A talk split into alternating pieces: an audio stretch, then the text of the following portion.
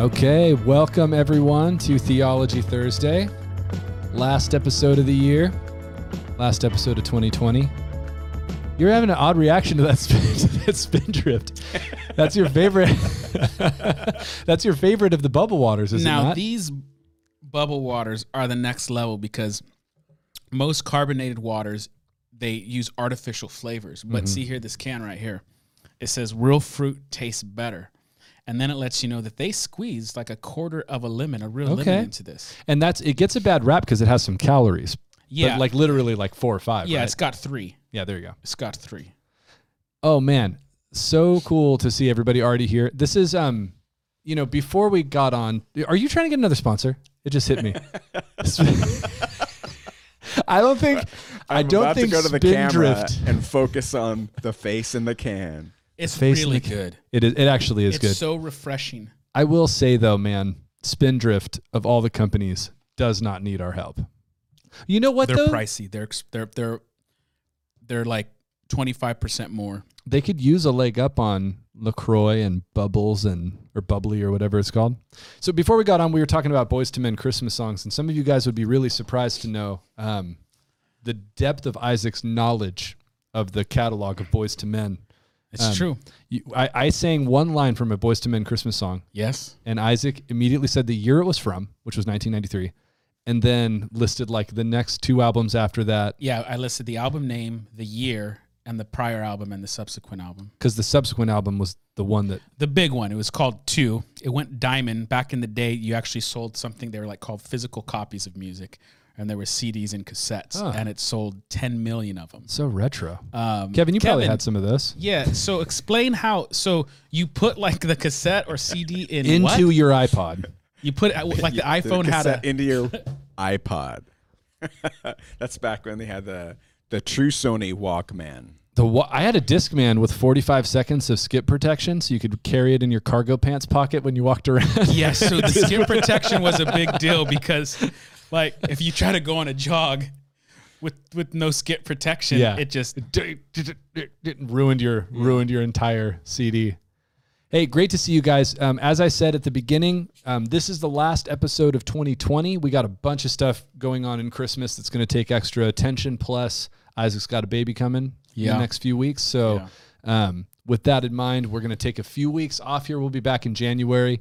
Um, in the meantime, one thing I'd love to request of you guys is if you have stuff that you would like to see us talk about on Theology Thursday, I would love to hear that from you. So you could do, put that in the comments or email me if there's things you'd like to just individual theological like questions or subjects or whatever. Um, let me know because if you be- want me to do like a survival show, that's what Yeah. I really like to do. I've been practicing friction fires. I mean, clearly we're both into that because we're both wearing Columbia outdoor shirts right yeah, now. yeah. You I- went oh you went full PFG with yours. That's yeah, performance, performance fishing gear. fishing gear. Yeah, Th- this is like the fake. This is like for you know. I mean, I. So I just want to say but though that Columbia Mm. clothing it's is the, best, clothing that I have ever worn. It's comfortable. You can It's- fit a spindrift in each of your front pockets. And look at they got these little like in case you're fishing, you could no here where where where are they? There's like little things so if you get tired of holding your fishing pole, you could actually like hook it up to your shirt For and real? it just stays there. Yeah. I've never done that because a real That's- fisherman would never put his pole down. There's so much in that sentence you just said for me to talk about. I'm not going to do any of it. It's of true though. It's like how what if you get a bite? You're gonna miss the bite. Because you ever see people at the beach, it's they have their poles. Yeah, they're like asleep in and, a you chair. and there's a reason why you've never seen any of those people pull up Yeah. a fish. Because if the striper you've been waiting for all day actually decides to grab He's that gone. while you're asleep in your chair, it's Yeah, not happening. That circle hook's not gonna help you. So, all right. Enough of whatever the, of whatever this is. Tonight we're doing sort of a Christmas Q&A. We got a few questions from you guys. The first question is the one that we're going to spend the mo- probably the majority of our time on. It's the the most pressing one that comes up year after year after year. Absolutely. Um, but we got a couple other questions after that if we have time.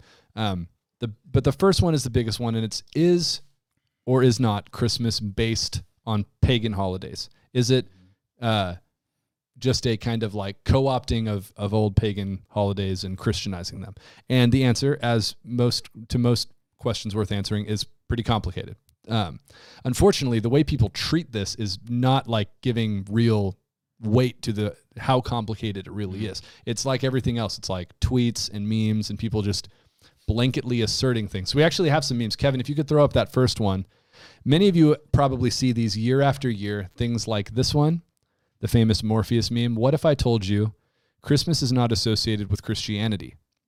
Which that sentence has so many problems with it. I don't even know where to start. yeah, it's already It's not associated with Christianity, person who made this meme. Um, Jesus Christ was not born on December 25th. Statement two. It is an ancient pagan festival festivity called Saturnalia, honoring the sun and make and marking the winter solstice. So we could have, and now I'm thinking almost should have, just grabbed that meme and had the whole episode be us addressing each line of it. Um, but we're just gonna move on. Throw up the next one. It's another very similar one. This is the famous Kermit sipping a cup of tea. He says Christmas is celebrating the birth of a Jewish savior six months off his actual birth date. So the person who made this meme thinks they know when Jesus was born, which is interesting. On a holiday borrowed from paganism, using pagan tradition, but that's none of my business. Um, and then one more, because this one's actually pretty funny.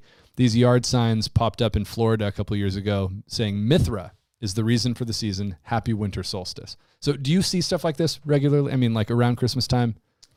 yes, especially online. You see it and people saying it, and it's it's similar to like one thing we've always talked about. Like someone will say they'll act act like they oh I've done my historical research and don't you know Christianity was invented by Constantine Right. um, at the Council of Nicaea? Yeah, and It's you go just like, what? What? I don't even know where to start. A- And that's that is kind of the case here, where it's what you see is not carefully reasoned arguments, but like assertions. And even you know, when I was looking at different kind of doing some research on this, like you'll see an article on like abcnews.com that just as Yeah. part of what they're saying about Christmas, they'll be like, you know, it it was based on uh, the pagan tradition of Saturnalia, blah blah blah. Or they'll say, you know, another po- another common one is that Christmas trees were a you know Germanic pagan Mm-hmm. practice from the 16th century, and there's no link even. Mm-hmm. So it's just something that people assert without proof. And so we're going to kind of walk through some of the arguments around this and, and eventually answer the question because it's not, in my opinion, just up front, it's not a simple yes or no to are there pagan origins to the Christmas celebrations. Yeah, there we would say that the Christmas story is unique and true. Right. Um, but certainly the Christian claim is that all the ways we celebrate Christmas are derived from the Bible directly. Right. Yeah. Yeah. No one, no, very few, if any, Christians are making that claim that you're going to find like Yeah. a drummer boy or a Christmas tree in the Bible. So we'll start, you know, so we've got December 25th, the date. That's part of the claim that people make. Um, we've got all these other characters like Mithra, who we saw. We'll talk about him. His name's actually Mithras. Um, and then, yeah, a bunch of other stuff. We'll just kind of walk through it. So, December 25th is the first one. You'll hear various claims, one of which, um, like that yard sign, is that this is the birthday of Mithras, a Roman god. It's actually more complicated than that. He's a Roman god, but he was also um, in uh, Persian. I was going to say Iranian, but Persian at the time that he was worshipped. Persian god.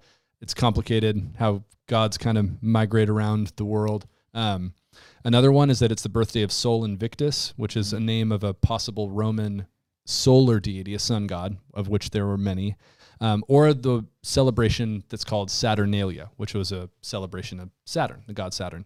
Um, so maybe we could start by we'll talk about Mithras first, because this is the claim that gets made the most, and it's also the one that has, in my opinion, the least historical backing behind it. Um, so maybe we could talk generally about all of these kind of claims that get made because Mithras is one of those pagan gods where you will find books and YouTube videos and memes and everything claiming that Mithras is an, an equivalent to Jesus. That Mithras is this god worshipped in Rome who, wow, has all the same stuff. He's born of a virgin. He had 12 disciples. When he was born, there were shepherds in attendance at his birth. Um, I'm trying to think what else. He died and resurrected. Um, and those kind of statements are made all the time. They're made about him. They're made about other gods like Horus um, and tons of other ones. So many of you have probably heard these these claims that like Jesus is actually just an amalgamation of all these different pagan gods. So what general thoughts do you have about this? What's it's it's something that you've said. It's it's you've emphasized finding original source material. So if someone says, "Well, don't you know this deity in the the second century BC was worshipped like this?"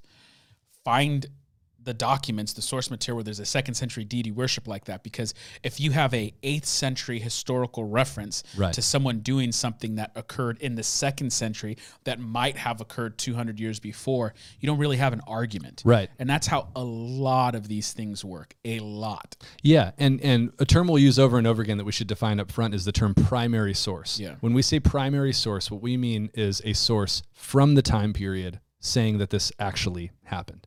Even that's not like dead on proof of something. But if you're saying No. something happened in the first century, Especially if it's contemporary. So if it happens at the same time, you might find a parallel, but who's you don't know who's copying who. exactly. You Yeah. have no idea. you And really want something that predates the other thing by um, a significant by a margin. significant amount. and then doesn't have parallels that can be explained by other reasons. Right. So, So- for instance, we'll probably get into this, but there's a reason why tons of cultures celebrate holidays around the winter solstice. Right. Yeah, great example. I mean, like one one super famous Old Testament example is the Epic of Gilgamesh has a flood story. And so there's a very simplistic argument that goes, well, the Epic of Gilgamesh has a flood story. So obviously, whoever wrote the book of Genesis stole the flood story from Gilgamesh. And tons of other ancient Near Eastern sources have a flood story, where a honestly simpler explanation might be maybe there was a massive cataclysmic flood that all these ancient Near Eastern cultures were aware of that made its way into many of their stories. Um, so, all that to say, primary sources are incredibly important. They're still not even like dead on proof of something. And in the case of Mithras, there's almost nothing. We know almost nothing about the Roman god Mithras. Yeah. All the, the claims are made. I, I, you can check me, but it's, it's like his birth. He was born coming out of a rock naked with a sword or dagger in hand Yeah, or something. fully like that. formed. He's a fully formed adult who came, and even that, there's nothing even really written about that. We just have sculptures of him like coming out of a rock. Mm-hmm. Um, there's a really famous sculpture of him killing a bull. That's the most famous thing about Mithras. He killed a bull. Mm-hmm. Um, and again, without getting too far into the weeds, there's a Persian god named Mithra, and there's a Roman god named Mithras, and it's not clear how they're related. the The Persian one is older, but he's not even.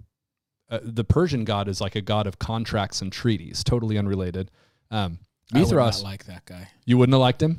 No, that sounds like the god of crossword puzzles or something. He's like the god of like he'll come after you if you break a contract. You know what I mean? No, we don't like him. Not a fan.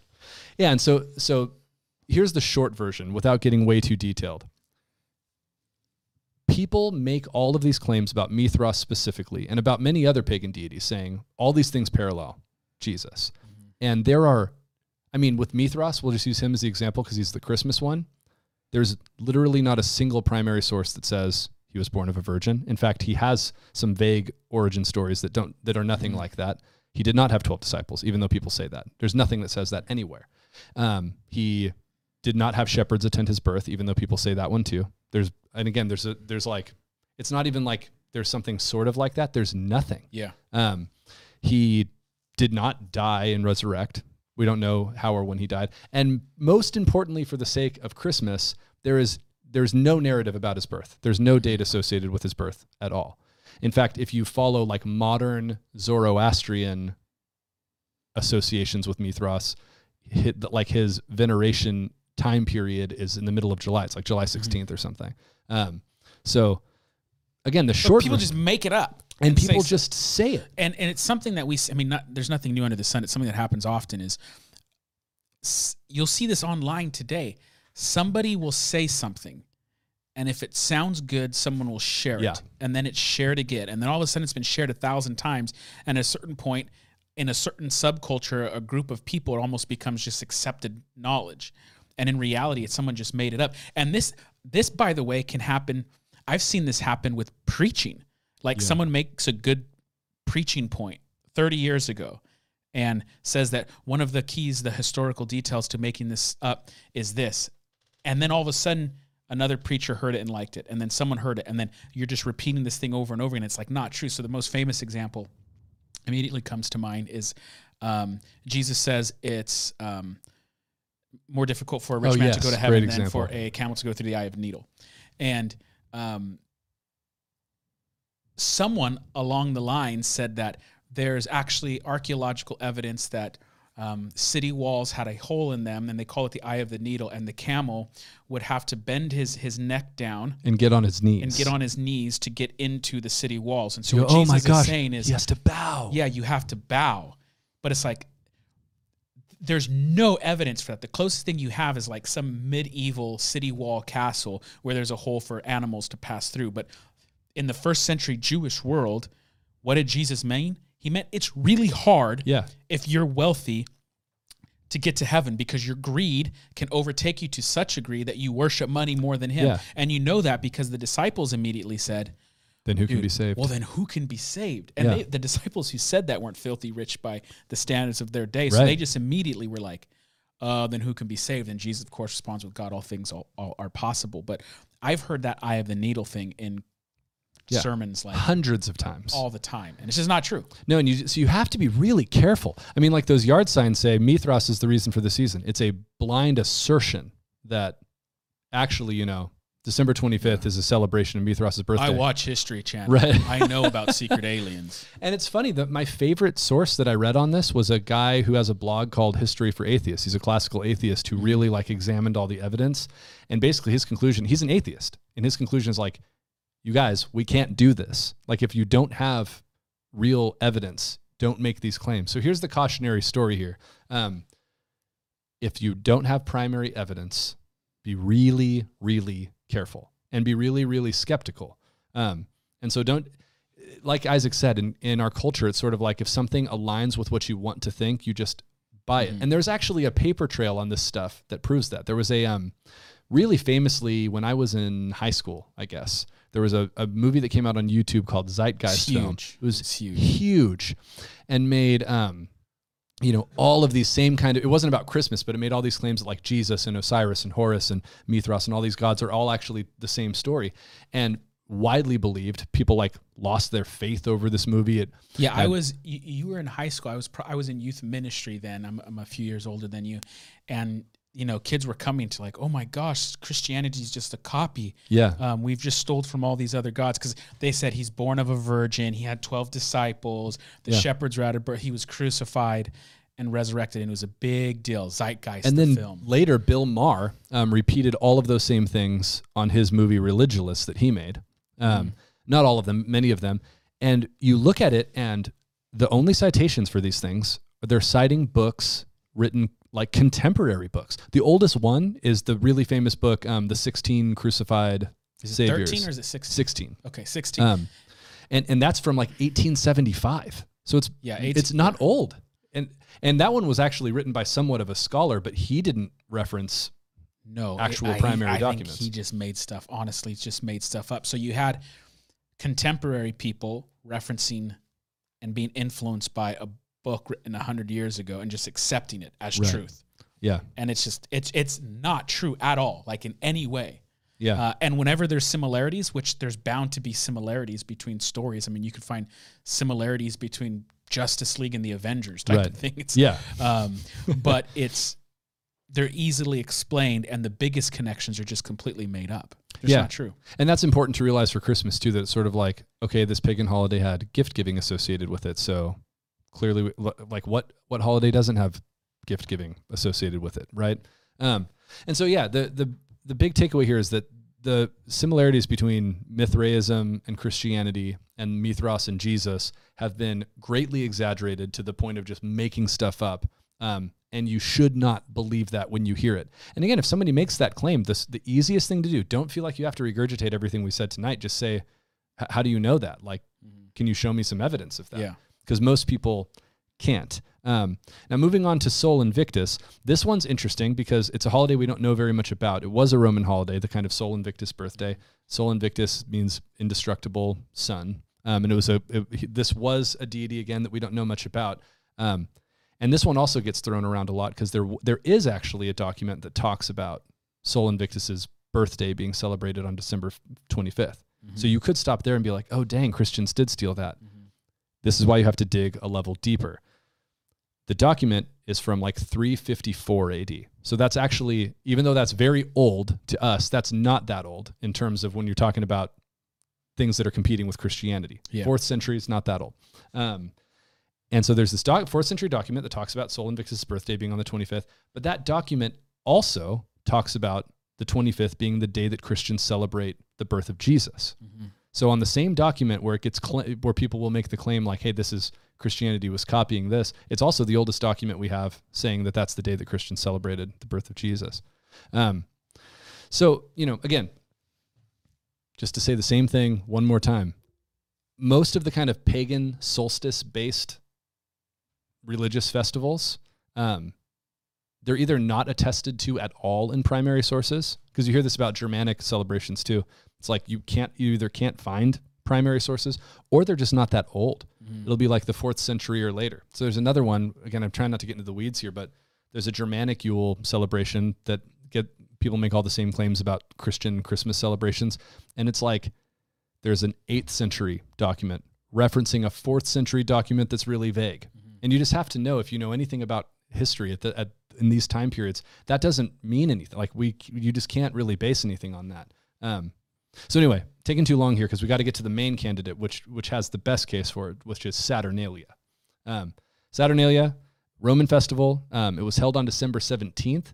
Maybe we should talk first about solstices and why that's important because you mentioned that earlier. Yeah. So essentially, um, at that time of the year, everyone knew it was the time period where the darkest, the longest, darkest days had passed. So the sun was going to be more dominant, if, Yeah. if you will. So, I mean, just symbolically in your calendar, you have the darkest time of the year has passed. So, of course, all throughout cultures, that's going to be something that's a big deal. Right. Um, And sun gods like are prominent gods in almost every culture as well. a huge. So think of it like daylight saving times. When when we gain an a, an extra hour of sunlight, most people are happy at that time. Yeah. most people. I like it. I don't. I don't like when you get the benefit of the hour sleep, but then you're it's yeah. dark. And dude, when you got toddlers, you don't get that hour doesn't sleep matter either. anyway, Nobody tells the two year old that it's five a.m. not six. but it's like it's it's you know there's a whole hour of it could be bright outside till eight fifteen now or whatever it is. yeah,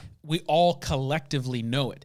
And so winter solstice was like that across many cultures. So it was a big deal. So you you should be expecting many people and places to be honoring this time in such a way. Yeah, and so Saturnalia is one example of that. Um, and it, it it's not December 25th, which is interesting. It's actually it's December 17th. Um, it was very very popular, and so it got extended and extended and extended. And I believe the farthest it ever got extended was December 21st or 22nd or something. So it actually never occurred on December 25th. Not that that really matters, as we're going to say in a second. Um, there were some things like comparisons get made to modern Christmas celebrations, but honestly, they're they're pretty exaggerated. Um, you know, it's like they walked around singing songs, and you go like, "Oh, that sounds like Christmas," but they also did that naked, which we don't do today. Um, and you know, there's a bunch of really specific things they did that are not at all like Christmas. There's there's some evidence that there were gladiatorial games, which were borderline human sacrifice. Um, there was, of course, like all Roman holidays, tons of sexual stuff going on. Um, one really interesting thing they did is they would reverse the roles of masters and slaves. So, mm-hmm. like, the master of the house would set the table and like serve a meal to the slave, mm-hmm. which sounds really sweet. But if you dig into a little bit, Yeah, um, sarcastic. exactly, it wasn't like let me serve you this time. It was like I'm pretending to be you, my right? slave. We're all making fun of the slave, right? And you know the slave doesn't have impunity to just do and say whatever he wants to his No, master. yeah, he's next week. yeah, exactly. Um, by the way, I should say I meant to say this up front. Um, there, a lot of the material that that I got for tonight is relied heavily on a video made by Mike Winger, who who makes really excellent. Really good. Highly recommend videos. Mike Winger. Huge fan of him. Um, he makes video. He's a pastor who um, is a theologian and just does YouTube videos that are hugely successful, hugely popular, and does a really good job. Really well researched, and he has a few different Christmas videos that are helpful if you want to dig you could just deeper. YouTube search Mike Winger. Um, does the show have a name? I forgot the name. I don't. Kevin's probably going to Google it while we're talking, but I think it's just Mike Winger. He's Um, he's a good dude. Um, I co-host a podcast called Regeneration Podcast. We've had him on. A really, really good guy, and we highly recommend his stuff. and he's the guy who will do the level of research necessary to really debunk this Bible stuff. and- thinker. Bible thinker. Good call. Good call. So and, and so that's a dude who's going to really actually go look at primary documents and stuff. So You notice he had 169,000 subscribers, I think. that's true. But I mean, we got you know, we got We got seven likes right now, Yeah. man. Take that, Mike likes. Winger. You know, if you haven't hit the like button, go ahead and hit that like button. It's the last one of the year, and we're going to put Kevin's job back on the line again, like we did a month ago. Kevin, how did you feel about that when your job was on the line? What Isaac set a bar of like, what was it, twenty likes? He's probably been praying to leave this place for a long time, man. Twenty likes is what is required for Kevin to keep his. He's got a sense of loyalty. That's the only reason why he's still here. That's true. You know, Kevin worked here, uh, not even as an employee. He just worked here for free while he had a well, he had a like a I was going to say a real job. um, anyway, okay. So here's the deal. Long story short, Saturnalia is a very prominent Roman holiday that's around at the time that Christianity is growing. Naked Caroline. Giving of gifts, although I think they were more like gag gifts. It looks like. Um, so here's the question: Is Saturnalia what we're actually celebrating on Christmas? No. No, it's not. Now, is it possible that Saturnalia or any other pagan holiday is, in fact, the reason why we picked December 25th? Possibly, yeah. It's definitely possible. Christians Christians have a way historically, even to today, is uh, even today we do this. Well, what we do is we see something that culture has, and rather than just try to destroy it, if there's some way that we could almost baptize it Right. and make it a way to communicate the gospel, then we'll we'll use that. Yes. Now you can argue to to what degree does that become wrong? Have you crossed a line? Right. But I mean, like Christian music has done has done this where it's like there's a style that's popular and then the Christian artist sort of mimics that style. They didn't create their own genre, Right. but they immediately jump on. it. Missionaries do this all the time. If you if you move into a culture and you find out there's a really significant day, of course you're going to try to capitalize on that for the sake of spreading the gospel. And it doesn't necessarily mean that it's like this devious thing. It's it's really subversive and brilliant actually, especially even just on the level of like, you know, okay, it's your it's you and your family. What are we going to do on Saturnalia now that we believe in Jesus? We don't want to. The kids are going to be so sad if it's like, hey, we don't do the Saturnalia stuff anymore because we Yeah. don't believe in the god Saturn. So think of it like this: there's there's a a holiday that's celebrated on winter solstice, where it's the darkest day day of the year, and it's going to start to turn. The sun's going to start to come out, and it's going to be brighter. Um, and also, let's say there's some deities associated with that, because many cultures um, have a story or a narrative where a deity dies and then comes back to life. So they die in the winter and then they come back in the spring, and that's done yearly again and again. And every year, you have to expect this deity to die and go away for the winter and then come back in the spring. So the Christian shows up and says, Oh, you believe all of those things. Well, I, I need to tell you that there's one person who died and resurrected, but he'll never die again. He doesn't go away for the winter. He doesn't go away and you wait for him to return in the spring because he actually rose bodily. Right. We don't have to worry about him dying again. And oh, by the way, we do believe that in the darkest of times, when humanity was at its darkest moment, the Son of God, the true light of the world, came into our place, into our condition, in order that he might save us. So you're taking those narrative elements where they overlap with the Christian story and using them to better communicate the gospel. So it's not a copying or a ripping off. It's actually using what's what narrative elements are available within that culture to communicate gospel truth. Yeah, yeah, and it couldn't have said that better. And and it, that doesn't mean, by the way, that that is necessarily even what happened. Saturnalia again, it's not December 25th, Yeah. and there's another really good explanation. You've probably heard this one too, Isaac. But um, there was a Jewish belief in the first century, um, in the Second Temple period, that um, a prophet died on the same day that they were conceived. And so, long story short, if you do the math um, based on the day that Jesus died, and you do the nine months calculation, his birthday would be roughly December 25th.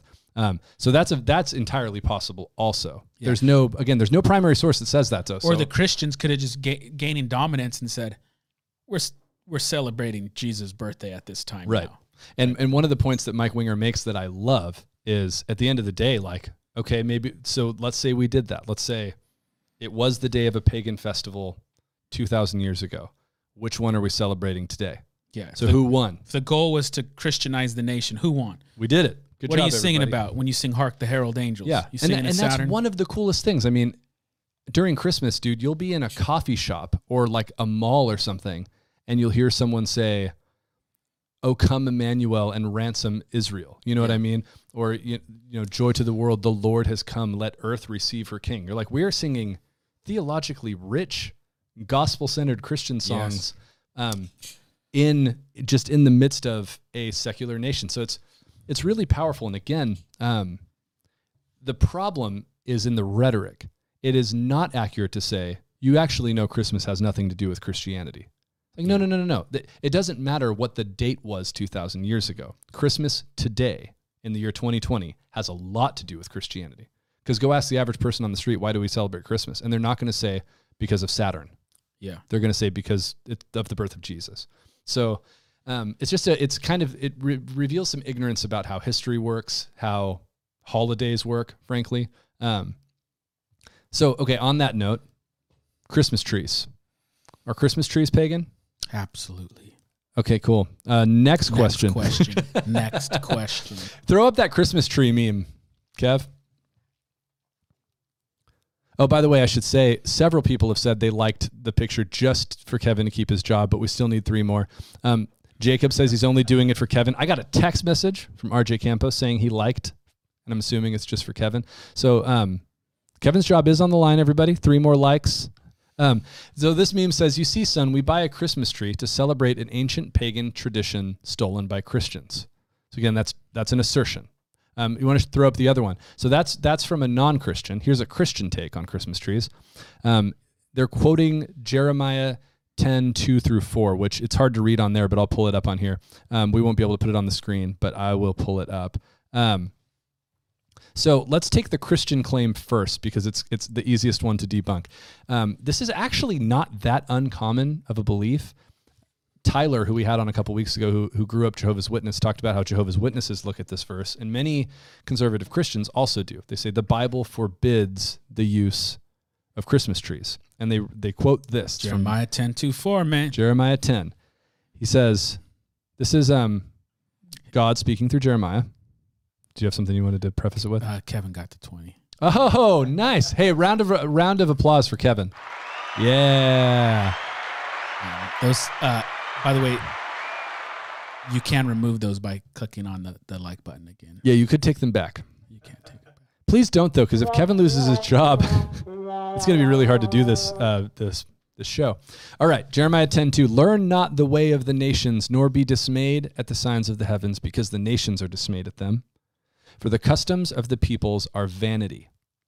A tree from the forest is cut down and worked with an axe by the hands of a craftsman. They decorate it with silver and gold. They fasten it with hammer and nails so that it cannot move. Whoa. Yeah. That sounds like Christmas trees. So so here we have okay, so clearly in Jeremiah's time, which is a long time ago, people are man, um yeah, Georgia M wants to just say that she likes Kevin 3 times. um people are clearly sure sounds like a Christmas tree to me, man. so they're chopping down a tree, they're decorating it with silver and gold. They fasten it so that it can't move. Like Yeah. the Bible just said, don't do that because the pagan nations do it. Um, and so on this is just a very simple lesson in hermeneutics. On the surface, that sounds like it might be about a Christmas tree. Um, you can make the argument that even that is going to be, you know, you're doing some serious anachronisms to just assume it's a Christmas tree on this ancient text. But all you have to do is what we said in, in all of the How to Read the Bible videos, which is just keep reading. So that was verse four. We'll read verse five. Their idols are like scarecrows in a cucumber field, and they cannot speak. They have to be carried, for they cannot walk.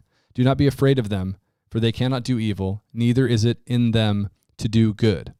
Now it, goes on and on. Um, they are both stupid and foolish. The instruction of idols is but wood. Beaten silver is brought from Tarshish and gold from Uphaz. They are the work of the craftsman in the hands of the goldsmith. Their clothing is violet and purple. They are all the work of skilled men. Now you could go on, but here's the point. It's very clearly describing the creation of wooden idols. Yes. It's not about a chopping down a tree and putting stuff in its branches. Um, and you know this because there are polemics against idols in the prophets all over the place. And they say things like, my favorite one is the one where it just says, hey, they go out and chop down, somebody goes out and chops down a tree. They take half of the wood and make an idol out of it. They take the other half of the wood and they cook dinner on it. And you want to pray to the other half? Like, what's wrong with you? Um, And so yeah, it's it's really it's it's very very clear if you read this. It, this is not about putting up a full tree in your house and decorating it. And if you happen to be worshiping the tree that you cut down and decorated, you are committing a parallel sin to Jeremiah 10 2 4. Right. So don't worship the Christmas Yes. tree. The problem is not the decoration of a tree. It's worshiping Ancient an people idol. built fires in high places to worship deities, but you can build a fire on the top of the mountain that you climbed up to from your backpacking trip. Right. But if you start to offer up that smoke to Thanos, Yeah. there's a problem. that Yeah. the thing people don't know th- that Thanos is just the Greek word for, For death. Um, Perla says she only uses fake trees. I'm assuming for this reason to avoid accidental idolatry. Hey, Zakia, good to hear from you. Loving this Theology Thursday. Thank you. Um, and then Laura says, I love this topic, especially being married into a family that never grew up celebrating it. I'm going to go back and listen to the beginning, so I'll be 30 minutes behind. hey, we'll see you when you get when you get back into the future, Laura. Good to hear from you. Um, so yeah, that's a really quick one, and it's another. It's just another example of something we talk about all the time, which is like a verse out of context. Dan Kimball has the great quote where he says, "Don't read Bible verses." And he means it like he's saying it in a tongue-in-cheek Yeah. way. Obviously, he thinks you should read the Bible, but he's saying don't just read verses.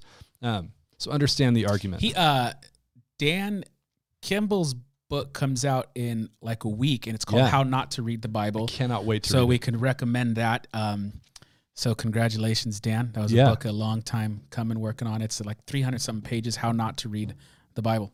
and it's it's going to be all about the kind of stuff that people who watch the show love, which is like maybe we'll bring him on when it comes Yeah. out. Yeah, um, it's all about problem passages, things that people have a hard time with in the Bible. Um, how you know the kind of famous idea that you can become an atheist by reading the Bible when you read about violent conquests and other difficult stuff. So highly recommend that book. Um, I'm recommending it even though I haven't read it yet, which is probably pretty pretty cool. Well, I mean, we know him. He's a good dude. Isaac's probably read it. You can pre-order it. Now the other thing, the other, so that's the Christian case against Christmas trees. There's also the kind of pagan case that hey, these were um, connected to the Roman cult of Asherah. This is sort of like a god that had these wooden poles. That's true for sure. Um, and so you will see this is another thing like Mithras. You will see over and over and over again people just saying, well, pagans around the time of Yule used to cut down trees and put them in their houses as part of pagan celebrations. Um, and so, one more time, that is not attested to in one single primary source of any pagan Mhm. religion, meaning it's just not true. Or if it's true, there's no evidence of it.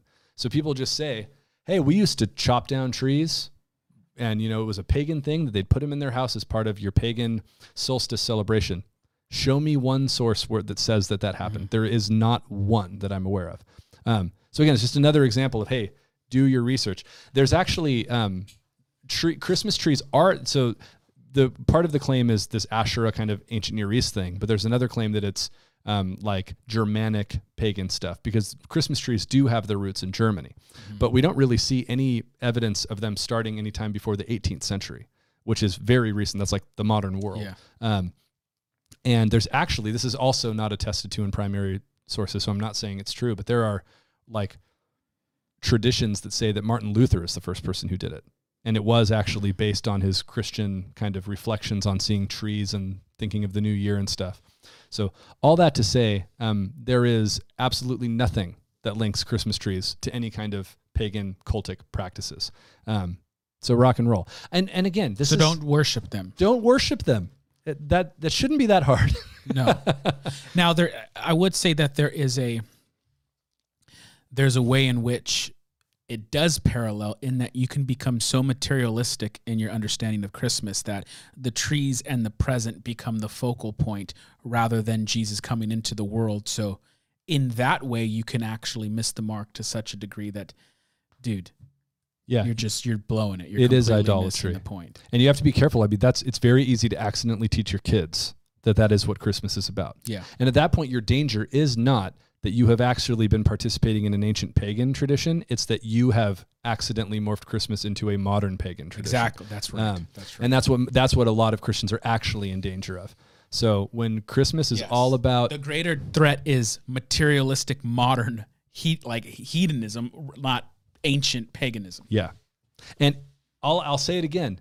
Any links that Christmas has to ancient pagan traditions, I'm fine with them. 100% fine with them because they're just evidence of Christians subverting existing holidays in order to advance the gospel, and they did it incredibly well. The Yes. entire Western world now if celebrates the it that way. Christians who came out of Ni- were- who who went into Nicaea with the scars of persecution literally still on their body happened to use an element of paganism to preach the gospel, it's probably not a big Yeah. deal. And I mean, Paul- these people literally came. Some of them had missing arms still. Yeah. They were And- faithful Christians trying to preach in their context. Paul does the same thing in Acts 17. Missionaries have done it for all of Christian history. No problem. All right, let's change gears because we actually that took that took a long time, but I want to try to get to a couple other interesting things. Um, question came in from Jacob Serpa. He says, "Can you talk about the star and the magi and astrology, please?" And Jacob's talking about um, the three wise men or the three kings, as they're known. Um, yeah. Okay. Wait. Side note, because I agree with Georgia M. She says they are pretty and they smell good. That is reason enough to have a Christmas tree. They, I really do like the smell of Christmas trees. It's nice. My daughter's really excited. just She's don't worship them. don't worship. That's you know what? If there's one thing you learned on Theology Thursday tonight, we need that. The more you know, NBC like sound sound clip, Kevin. So we go, hey Christians, don't worship your Well, Christmas look, tree. I'm I'm positive some ancient pagan culture sacrificed some turkey bird and cooked it and brought it in and ate it. But doesn't Yeah. mean Thanksgiving is is rooted in ancient paganism. So um, you just have to to be careful. There's some Yeah. stuff that's probably too far or too close to something, Yeah. but s- be careful. And if some if one of your friends wants to get snappy about the pagan origins of Christmas, all you have to do is politely ask them to demonstrate that that's true in some way. Um, so what Jacob's asking about are the three wise men. They're also called the three kings, and there's quite a few um, misunderstandings about them. And he's asking about the star and the and astrology. So what's the what's the kind of general deal here? What's Jacob getting at? I was uh, occupied looking at what Kevin was typing. He's just putting a link a link into the book. I thought he was trying to tell me something. Oh yeah, no worries. So you were talking about the the three kings, and Right. kind of we say, but the the Greek word is magoi, uh, magos in the singular, I think. Um, yeah, and what's a magos? it's a It's not a- magi. it's like Not a king, It's right? not a king for sure. These are people who looked up at the stars, um, and they're not Jewish. They're they're from a far off land, and they're seeing something in the sky that's drawing them to the birth of a Jewish king. Yeah. which um, Awesome. is so easy to miss, but that is awesome.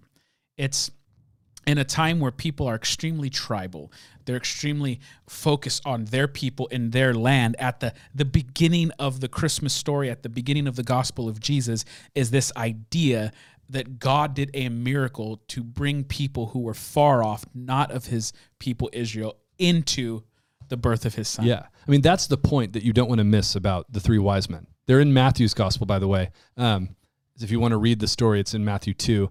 And the main point of that story is that outsiders from the Gentile world Yeah. are brought to worship the king. Um, there's a bunch of misunderstandings that are fairly common, like they're not there. They, you know, sorry to your nativity set, but they're not oh, yeah, there. this part's gonna be this this Um, this gonna be this can be painful yeah, they weren't there the day that Jesus was born, guys. they They, missed the birthday They missed the birthday. Um, they're it's not, not a- they're not kings They're not kings. We don't know how many there were. they may not the have way. been wise They may not have been wise, although I mean that's what you expect out of magoi. Yeah. But um, there's all. It doesn't say there's three of them either, and it's interesting. The Western church tradition says there's three, and they even have names. I don't remember what they are. It's like Gaspar and Melchior Bubba. and Bubba. It's the third one. I think. but in the Eastern tradition, there's twelve. Did you know that? i didn't So in the Eastern church tradition, there's 12. the Bible doesn't that. say. Um, people assume three fairly reasonably because there's Mm-hmm. three gifts that they give and stuff. Um, but it's interesting. We, we know some other magoi in the Bible. That's the, that's the Greek translation of the Old Testament title of what Daniel and his 3 Mm-hmm. friends are in the court of Nebuchadnezzar. So Dan, so and this is this is interesting. There's a rabbit trail you could run down. The only thing we know about them for sure is what's in the Bible, and it's very vague. They are magoi, whatever that means in the first century, from the east, who follow a sign in this in the heavens. They follow a star to Bethlehem based on a prophecy that they know for some reason. That's literally all we know, and they recognize him as the king of Israel, and they give him gifts. Um, but it's really interesting. And Jacob's question was about astrology because he's going, okay, so d are these astrologers from the East who are using pagan astrological stuff and that's what leads them, or is there something else going on? Um, and we don't know for sure. Um, the, the claim gets made a lot that they're that these were um, Zoroastrians. Uh, okay, Ed and Dina Bless say when we set up our nativity set, we always put our wise men figurines way down the mantle to show they didn't get there for a long That's time. good. That's awesome. That's good. That's a good way to handle that, Ed and Dina. Good job. And then like like uh, you leave it out for like two more years, and then bring him over, and you have a little toddler Jesus Yeah, that comes actually, out. that's good. That's good. Um, now, Mary says just in time, change his baby's diaper. yeah, change his diaper. He's starting to talk, and he's actually mouthing off a little bit. Um, Jesus never did that. No, for sure. Actually, he he did respect his parents. That's in the Bible. Um, now, a, a magi, from what we know, was some kind of combination, and it's unclear because it changes throughout history. But it's some combination of like wise men slash advisor to a royal person. Maybe that's what Daniel and his friends were. Um, there is definitely overlap with kind of magic Mhm. rituals and stuff like that, and kind of priestly jobs, depending on Mm. when and where. Um, and then what they would have thought of as like our equivalent of science, although it of course wasn't called that, which is you know ast- some kind of astronomy astrology combination. And in Zoroastrianism, which is a very very old um, Persian religion that's still around today, um, magi is like a formal title of Priest? a priestly office. And so there's a, there's much made of of that, basically saying no, these are Zoroastrian priests because those did exist at, the, at Mhm. this time in history, which, is- which is very interesting. Again, there's no proof of that. So there's kind of two options, and they're both, in my mind, honestly, feel free to correct me if, if you disagree, but they're both equally cool to me. Because one option is this is an example of God working outside of the Bible, which we know He did. God is involved in the world in history, um, and so People have visions of Jesus. They're yeah, and become and that still Christians. happens today. Yeah. So it's it could be God in some way revealing this completely outside of the rest of his plan with his covenant people Israel. Mm. It's also entirely possible that they were aware of Jewish messianic prophecy in that kind of area to the east. It could have even come down from Daniel and and his three Yeah. friends that you have this prominent Jewish leader who is very significant in Babylon just, you know, a few hundred years before the birth of Jesus. Um, it's entirely possible that they're Whose work was really emphasis emphasize this the com- this coming messianic figure yeah. who would destroy the evil kingdoms of the world. And so think about this. It's kind of cool. Again, we're speculating, but it's entirely possible. I'm, that's like the that's the classic Joe Rogan phrase. You can, entirely possible, meaning I have no idea if it's true or not. Um, but it is entirely possible that you have Daniel, who is the kind of chief of the Chaldean magi. So Yeah. he's he is over all of this class of person 500 years before Jesus was born, and because these are part of that kind of tradition of magi, they have the prophecies of Daniel that they've held on to. And maybe there's maybe some of them are just into it and kind of keep up with it. And through some combination of watching the sky and God revealing things, they're brought to Bethlehem to see Yeah. Jesus. Very, very cool. And it just kind of it happens in like one chapter in one book of the Bible. Yeah. But it's it's Matthew is not doing this on accident. Matthew wants to, you to see God brought in outsiders of every type.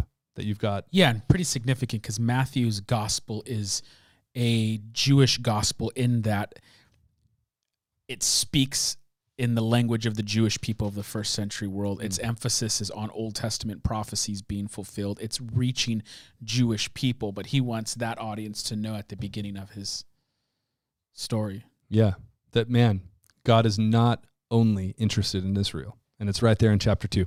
Super cool. So, unfortunately, Jacob, we can't do a whole lot except for speculate. Um, but it is very interesting. And, and I have zero theological problem with the idea of God, um, again, using, using these people's practices in order to reveal something and to bring them to the true king. Um, it's not the same as like a universalism or perennialism or subjectivism that says it's all the same. God is using this to bring them to the one true king. Yeah. It's not the same as saying whatever their Babylonian practices were, we're fine. It's the goal here is you're coming to see the real king of the world. All right, we've got 10 minutes, and I do want to take this last question, but it is a spicy one potentially. So Uh-oh. if if anyone Uh-oh. is watching with this is going to sound like it's going to be inappropriate, but that's not the case. If you're watching with children, we're going to talk about a certain Oh my. chimney sliding, red Oh, suit wearing character.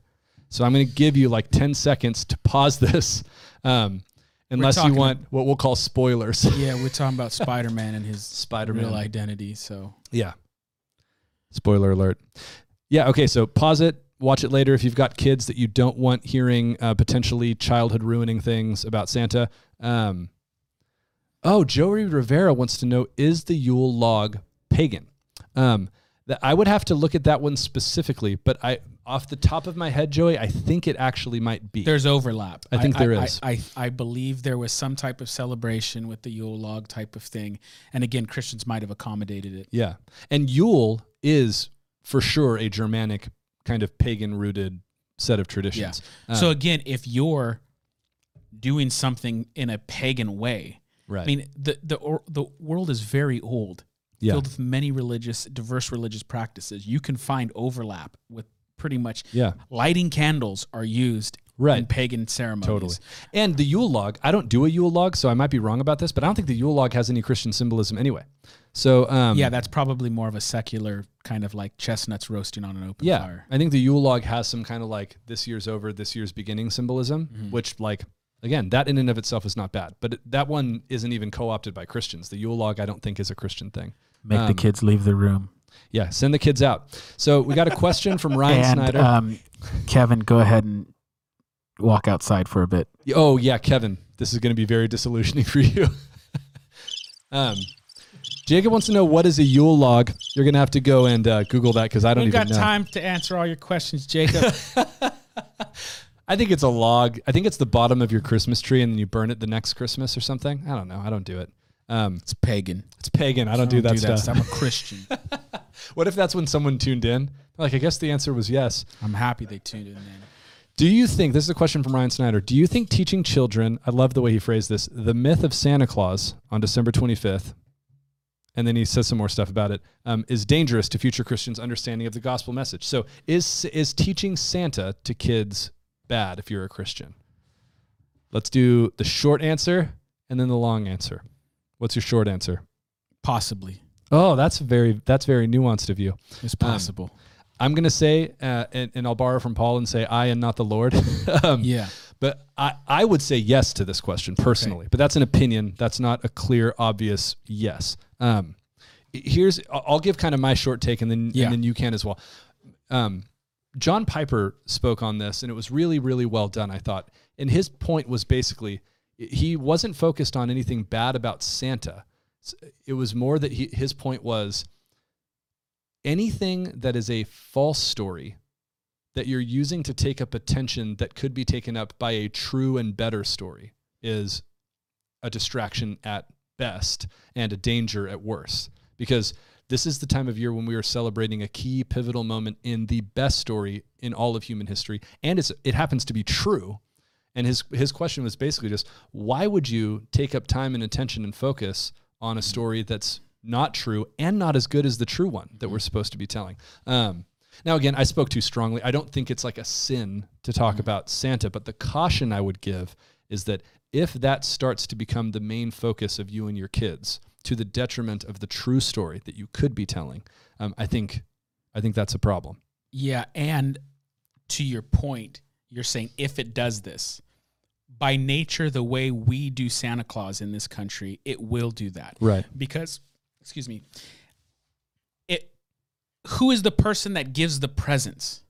That's what it comes down Yeah. to. It's like well, if you have a five year old, whoever gives them ice cream, that's their favorite person in that moment. Yeah, and as a um, selfish human, I want credit for that. First of all, I already got a text saying "bah humbug" to my Santa opinion, which I which I like. yeah. So whoever gives the present, whoever gives the ice cream, that's what kids are going to be most excited about. Um, do I care if Santa Claus is in your Christmas celebration? No, I don't care if Rudolph, Santa Claus, any of yeah, that stuff. Frosty the Snowman. But if you set up Christmas to be about the presents and the one who gives the presents, and even if that's not your intent, I'm telling you, you if you make it, uh, kids will make it about the presents. That's what they're excited about. And then the one who is the giver of these things is not praise God from whom all blessings flow and something else. And then, by the way, they get told isn't real at a certain age. You you're running you're you're in, you're in danger but is there and i don't have any problem with sell, like having a santa claus uh like if we were to do a church event and there was a reindeer and a Santa Claus or Right. something. Again, it's not like well Santa Claus is evil and pagan. It's how you go about Yeah. doing it. And my bigger concern, and it's to what we touched earlier, is that Christmas in general has become so materialistic. It's all about what we get. Um, and then the one who is the giver to the children is not Jesus. Again, praise God from whom all blessing flows, the doxology. You're getting them to to unknowingly love him in that holiday more than Jesus. Yeah. Um, so Yeah, and there- and there's there a, is- there's a risk. there's a risk, and I think a couple of the commenters pointed out. Um, so Perla said, "How do we explain to kids that you lied to them? Does this affect trust?" Um, and then Jacob before that said that learning there was no Santa gave child the child version of him a faith crisis. I know many people. That sounds like a joke, but I I know many people who had a legitimate. It was either a faith crisis of some kind as a kid, or a trust in their parents issue as a result of. And you have to. You really have to, as a parent, you have to think about this stuff. You're telling them God is real. Jesus is real. Even though you can't see it, it's real. I promise you. Mm-hmm. And then you're also telling them, on the other hand, Santa's real. I promise you. Here's all this evidence. Um, again, I'm not trying to be alarmist. I'm not a weird fundamentalist or something. Yeah, don't. But Care- evaluate he just said and weigh it and make a decision. Yeah. And my my personal recommendation, I'm sure this is what we'll do. My kids are pretty little. Last year my daughter thought all the Santa statues were Noah because he because the Noah in one of her Bible books looked like Santa. Um, and so she'd see them and she'd be like, "There's another Noah," and I'd be like, "That's that'll work for this year." Um, but what we'll probably do is say this is a fun thing that we you know there's this fun story about just like again Rudolph is a fun story, Frosty the Snowman is a fun is a fun story. Um, not not a huge deal. So again, I came out a little spicy, um, but ultimately my my my prayer would be this: that you make you take advantage. Like so, let's say Christians did co-opt pagan holidays to create the most famous holiday ever, and it's all about Jesus. And you, as a Christian, have an opportunity to have a whole month, and then one one particular day of that month, this is all about Jesus, the author and finisher of our faith, the most important person in human history. And I would just say, with intention, order the things in your family life Yeah, that's a good way. to it. accordingly. So it doesn't mean Order you can't have. Santa, but order it correctly. Um, and so yeah, that doesn't doesn't mean you can't have a big inflatable Santa. Although Chris Grimes says he once saw a Santa Claus hand out Chick tracts. Chick tracts are um they were evangelistic tools used in like especially the 80s and 90s that were like little comic books that would say like it would have a story about someone dying and going to hell. That's like the dramatic versions, but they were meant to be evangelistic tools. So this was a subversive uh, Christian Santa. I mean, dude, when I was when I was the campus pastor at Incarnate Faith, the campus we used to have, we had a Santa come to one of our holiday boutiques. Um, and again, spoiler alert if there were kids Zach watching, but it was Zach Buffum. Buffum, um, and also James Hankins. In Clearly fact, pagan. my favorite thing about when Zach was Zach um, clearly pagan. when he was Santa, he had the best line because the kids would ask him for their gifts, and Zach, who's you know he's a he's a thoughtful guy, and he's he's probably thinking like, I can't say yes to this. Like, what if they don't get it? So he would just say, I will do my best in that voice. And every Christmas, I make sure I say that exactly. I will do my best. Yeah, you don't want me to dress up as Santa because if the kids ask if this is real, I'm going to pull down their beard and say, "This is all a sham. Yeah. It's fake. It's a house of lies." Yeah. Now, Zakia has a great suggestion, which is tie Santa Claus to the story of the real Saint Nicholas. Um, and that's, you know, that's that's a great idea. Do some research on who Saint Nicholas was and what he did and how it relates to Santa, and maybe maybe have that be a way that you tell the story. Um, The uh, Charlie Brown Christmas movie, as Joey said, it is that's legit it is, dude. That's that'll make you cry when Linus tells the Christmas story. because for those who are paying close attention, this is semiotics. This is yeah. Look this is um, for those you who don't know. My I, I'm still working on a degree in something called semiotics, and this is semiotics. But um, Linus always needs his comfort blanket. Is that's what right word to call it? Like a comfort blanket. Yeah, yeah. It's like his it's it's crutch. security blanket. it's a security That's what they call blanket. But when that man recites the Christmas story, it's the only time he puts it down. He doesn't need the Yeah. security blanket. He finishes the Christmas Christ. story and he drops the blanket. And if that doesn't move you, It moves me honestly. it's powerful. My wife just texted me, by the way, and said that um, tonight my daughter thought that a picture of Santa on a sleigh was Noah riding on a boat. so maybe I'm gonna maybe I'm gonna get another year out of this one. Um, So good. But yeah, so so guys, again, at the end of the day, this is an incredible opportunity where our entire culture is focusing on the birth of Jesus. And again, it's not like they're they're focusing on a million other things, but that's what this holiday is about. What, however, it started, that's what it's Yeah. about now. Um, and so don't miss that opportunity. And I would just say, think consciously about how you're going to engage with, you know, things. And when like you see people dressed up as Santa, just go over to him and tell him, you know, it's all lies. I know your secret. there was a good tweet where a guy talked about like a he, he looked at some of the theological debates in church councils at the time that St. Nicholas was actually alive and said you just go up to a Santa in a costume and ask him one of those questions like, you know, homoiousios or homoousios. Yes. And if, Yeah. if he doesn't know the answer, he's not Then the he's an real imposter. St. Nicholas. He's an imposter. Saint Nick would have known sound Trinitarian doctrine. He would have. All right, this we have clearly gone long enough. Um, hey, thank you all so much um, for for a lot of months and a lot of weeks. We're gonna take a month off, and we'll see you back in January. That's not what you meant to do, I don't think. That's what he meant to do. God bless you. Thanks, guys. Have a great Christmas.